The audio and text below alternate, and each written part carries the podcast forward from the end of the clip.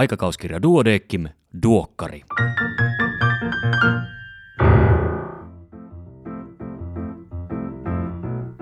Tämä on numero 23 vuonna 2022. Minä olen Kari Hevossaari, lääkäri Helsingistä. Tervetuloa mukaan Duodeckim-lehden tuoreimman numeron läpikäyntiin. Numerolla on teema, ja se teema on diagnostiset sattumalöydökset, siitä lisää tuonnempana. Tämänkertaisen toimitukselta tekstin on kirjoittanut lehden endokrinologian vastuutoimittaja Niina Matikainen. Otsikko on Kiitos tuntematon asiantuntijalausuja. Luen sen nyt kokonaisuudessaan. Salaisuuden verho raottuu, kun tässä numerossa julkaistaan aikakauskirjan asiantuntijalausujat ja palkittu vuoden asiantuntija. Aloittelin omaa vertaisarvioitsijan uraani noin 15 vuotta sitten ja sain myös eräänä päivänä arviointipyynnön Duodeckim-lehdeltä. Olin tuolloin kirjoittanut jo jotain lehteen ja saamani palaute auttoi vertaisarvioinnin kotimaisen kentän hahmottamisessa. Kuitenkin aiheeseen paneutuminen ja tekninen suoritus veivät noviisilta aikaa ainakin viikon illat. Olen tallettanut arvioinnin aihepiiristä lukemani 29 referenssiä ja lausuntoni. Siinä olen tiimistänyt huomioni 901 ystävällisessä hengessä muotoiltuun sanaan, jotka kolmen muun yhteensä noin 300 sanaa käsittävän lausunnon kanssa päätyivät kirjoittajille. Tyyliseikat ja suomen kielen hiomiset olin ymmärtänyt jättää ammattitoimitukselle, tosin edellytin yhden pääosin sanan poistoa. Tänä päivänäkin arvioiden kaikki arvioitsijoiden lausunnot, pitkät ja lyhyet, yhdessä täydensivät, tiivistivät ja terävöittivät käsikirjoitusta hyvästä erinomaiseksi. Mikä saa suurimman osan vastaanottamaan uudelleenkin käsikirjoituksia vertaisarvioitavaksi duodekkimista ja muista julkaisusarjoista? Moni toimii vastavuoroisesti sekä kirjoittajana että arvioitsijana. Parhaimmillaan vertaisarviointi opettaa uutta kaikille, eikä osapuolten työmäärä kasva kohtuuttomaksi. Itselleni on myös palkitsevaa hioa omaa tekniikkaa ja pyrkiä tiivistämään keskeiset muutosehdotukset jumittumatta saivarteluun. Ihailen monen asiantuntijalausunnon terävänäköisyyttä ja nimetöntä kollegiaalisuutta. Teistä suuri joukko ansaitsisi palkinnon. Kiitos jokaiselle tämän ja aiempien vuosien arvioitsijalle. Paljon onnea myös Matti Äyräpään ja Konrad Reijovaaran palkinnon sekä vuoden kirjoituspalkinnon saajille. Ja muista myös aika ajoin käydä lehden nettisivuilla osoitteessa duodekimlehti.fi. Se oli siis duodekim eikä tuotekim. duodekimlehti.fi tarkistamassa uusimmat verkossa ensin artikkelit, koska ne ovat verkossa ensin julkaistavia ja erittäin tuoreita.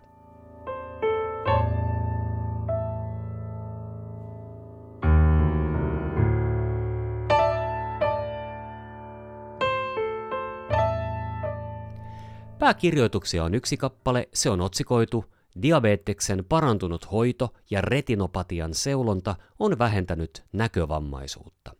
Hyvä. Vuoden asiantuntijana on palkittu dosentti Eeva Ekholm. Eeva on Turun yliopistollisen keskussairaalan raskaus- ja synnytysvastuualueen osaston ylilääkäri ja on laatinut vuosien kuluessa Duodekim-lehdelle laadukkaita asiantuntijalausuntoja raskauteen ja synnytyksiin liittyvistä aiheista. Palkinto on suuruudeltaan 2000 euroa. Onnea Eeva Ekholm koko toimituksen puolesta ja suurkiitos kaikille vuonna 2022 Duodekim-lehdelle lausuntoja antaneille.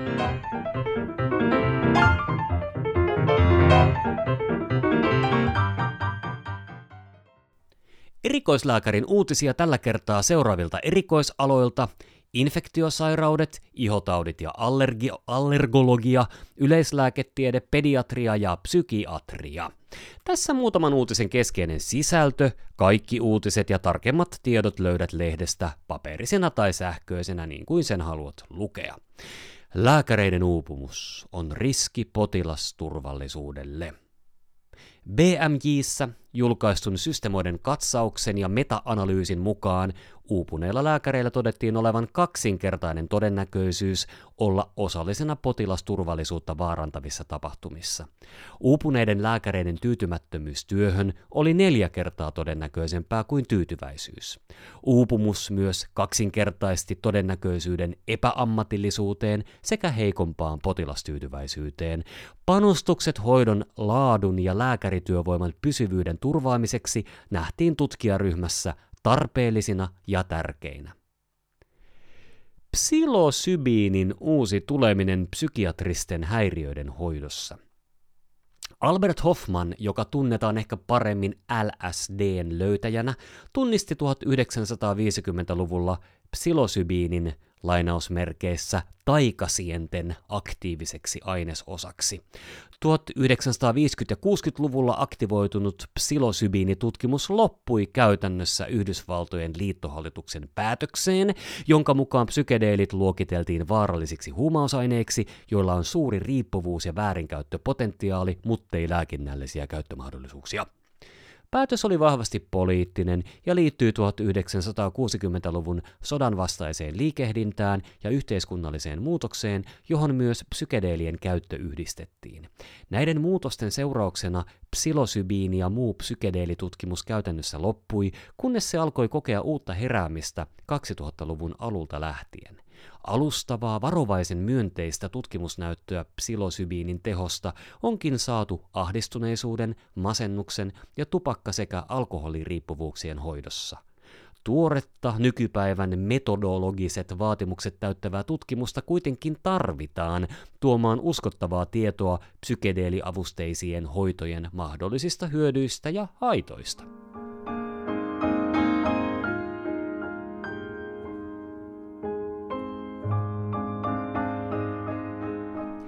Varsinaisia katsausartikkeleita ei tässä numerossa ole, vaan ne ovat osana teemaa, joka siis on diagnostiset sattumalöydökset, ja nyt käsitelläänkin sitä. Alkuun luen teeman vastuutoimittaja Helka Parviaisen johdannon. Helka toimii D-lehden radiologian vastuutoimittajana. Kun diagnostisten tutkimusten menetelmät tarkentuvat, löydämme sattumalta yhä enemmän muutakin kuin sitä, mitä lähdimme etsimään. Esimerkki omalta erikoisalaltani radiologiasta on vaikkapa hyvin yleinen haiman pieni kystinen muutos, joita aikaisemmin ei tietokonetomografiassa löytynyt, koska ne jäivät leikkeiden väliin. Nykyään leikevälejä ei ole. Jokaisen lääkärin, joka lähettää potilaita tutkimuksiin, täytyy nykyään olla tietoinen menetelmään liittyvistä yleisemmistä sattumalöydöksistä ja vähintään henkisesti valmistautunut niiden pohtimiseen. Myös potilaalla pitäisi yhä enemmän olla oikeus etukäteen ymmärtää ja valita, millaiset sattumalöydökset hän haluaa saada tietoonsa ja millaisia taas ei. Sattumalöydökset lienevät jo isolle osalle diagnostikoista sydämen asia ja jopa päivittäinen pohdinnan aihe. Tässä teemanumerossa halusimme käsitellä diagnostisia sattumalöydöksiä monialaisesti ja tutkimukseen lähettävää lääkäriä hyödyttävällä tavalla. Mukanaan kliinistä kemiaa ja hematologiaa, radiologiaa, genetiikkaa ja immunologiaa. Keskustelen teemasta juuri ilmestyneessä Duokkari Extra podcastissa Helkan ja Eveliina Salmisen kanssa. Eveliina on myöskin ollut teemaa toimittamassa. Podin löydät podipalveluista samasta fiidistä eli syötteestä kuin tämänkin duokkarin. Teemassa on pääkirjoitukset, milloin virusvasta-ainetutkimuksia kannattaa pyytää ja lisäävätkö laajojen geneettisten tutkimusten sivulöydökset terveyttä vai huolia, katsaukset, laajojen geenitutkimusten sivu- ja sattumalöydökset ja kohonneiden sydänmerkkiaineiden ei-sydänperäiset syyt sekä näin tutkin artikkelit Sattumalöydökset Lannerangan magneettikuvauksessa ja Miten suhtautua perusverenkuvan sattumalöydöksiin aikuisilla.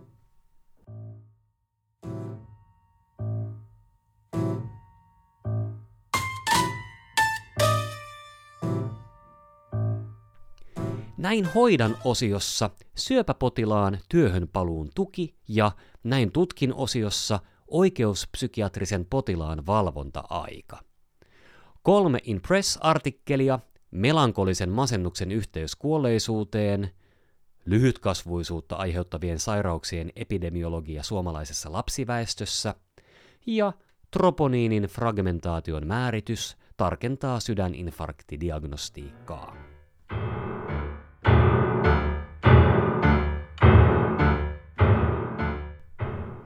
Tämänkertaisena vinkkinä pienen tytön toistuvat hypoglykemiat. Sen ratkaisemiseen saattaa tarvita kuvan ja taulukon antamia tietoja, joten siitä ei nyt ole podcast-muotoista julkaisua. Sitten. Duodeckimin, viralliselta nimeltään notkeasti suomalaisen lääkäriseuran Duodeckimin 140. ensimmäisen vuosipäivän symposiumi järjestettiin Marina Congress Centerissä Helsingissä 18. marraskuuta tänä vuonna. Tilaisuudessa jaettiin jälleen paljon palkintoja, lisäksi Suomen lääketieteen säätiö myönsi apurahoja runsaat kaksi miljoonaa euroa.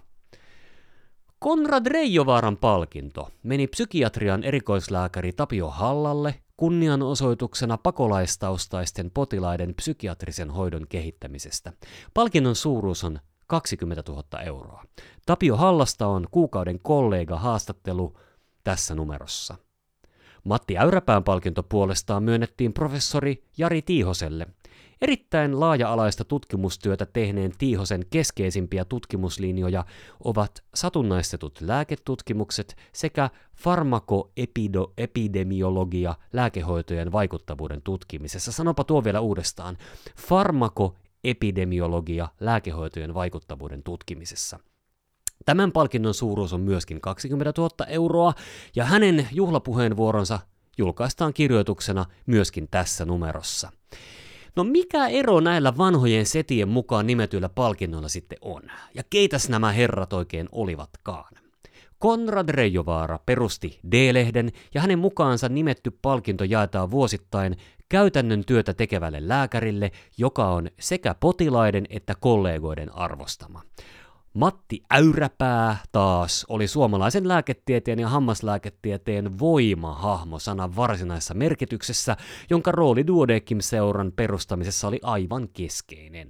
Ja hänen mukaansa nimetyn palkinnon saajaksi valitaan menestyksellistä tutkimustyötä aktiivisesti tekevä suomalainen lääkäri. Ja nämä kaksi palkintoa ovat maamme arvostetuimmat lääketieteelliset tunnustuspalkinnot. Myöskin D-lehti palkitsee paitsi vuoden asiantuntija, niin myöskin itse asiantuntija-arvioinnin kohteena olevat kirjoitukset, eli vuoden 2022 kirjoituspalkinnot on jaettu. Viisi kirjoitusta, kukin palkittiin kunnialla ja kahdella tuhannella eurolla, ja nyt tässä luettelen kirjoitukset ja tekijät ilmestymisjärjestyksessä. Tuomas Kilpeläinen, Mika Matikainen ja Kimmo Taari suotuisa ennusteinen eturauhassyöpä, radikaalihoito vai aktiiviseuranta, tämä oli pääkirjoitus numerossa 16-21. Eija Hiltunen Back, miesten sukuelinten ihosairaudet, diagnostinen haaste, katsaus numerossa 1721. Eeva Kastreen, Laura K. Mäkinen ja Timo Atula, kaulakystat ja kaulan fistelit. Katsaus numerossa 18 vuonna 2021. Hannu Aro, kun luun murtuma ei parane. Katsaus numerossa 1 kautta 22 ja Ilari Kuitunen, Terhi Tapiainen, Ville Peltola ja Marjo Renko, lasten tavallisten infektioiden mikrobilääkehoidon kesto, hoidammeko liian pitkään, katsaus numerossa 15 kautta 22.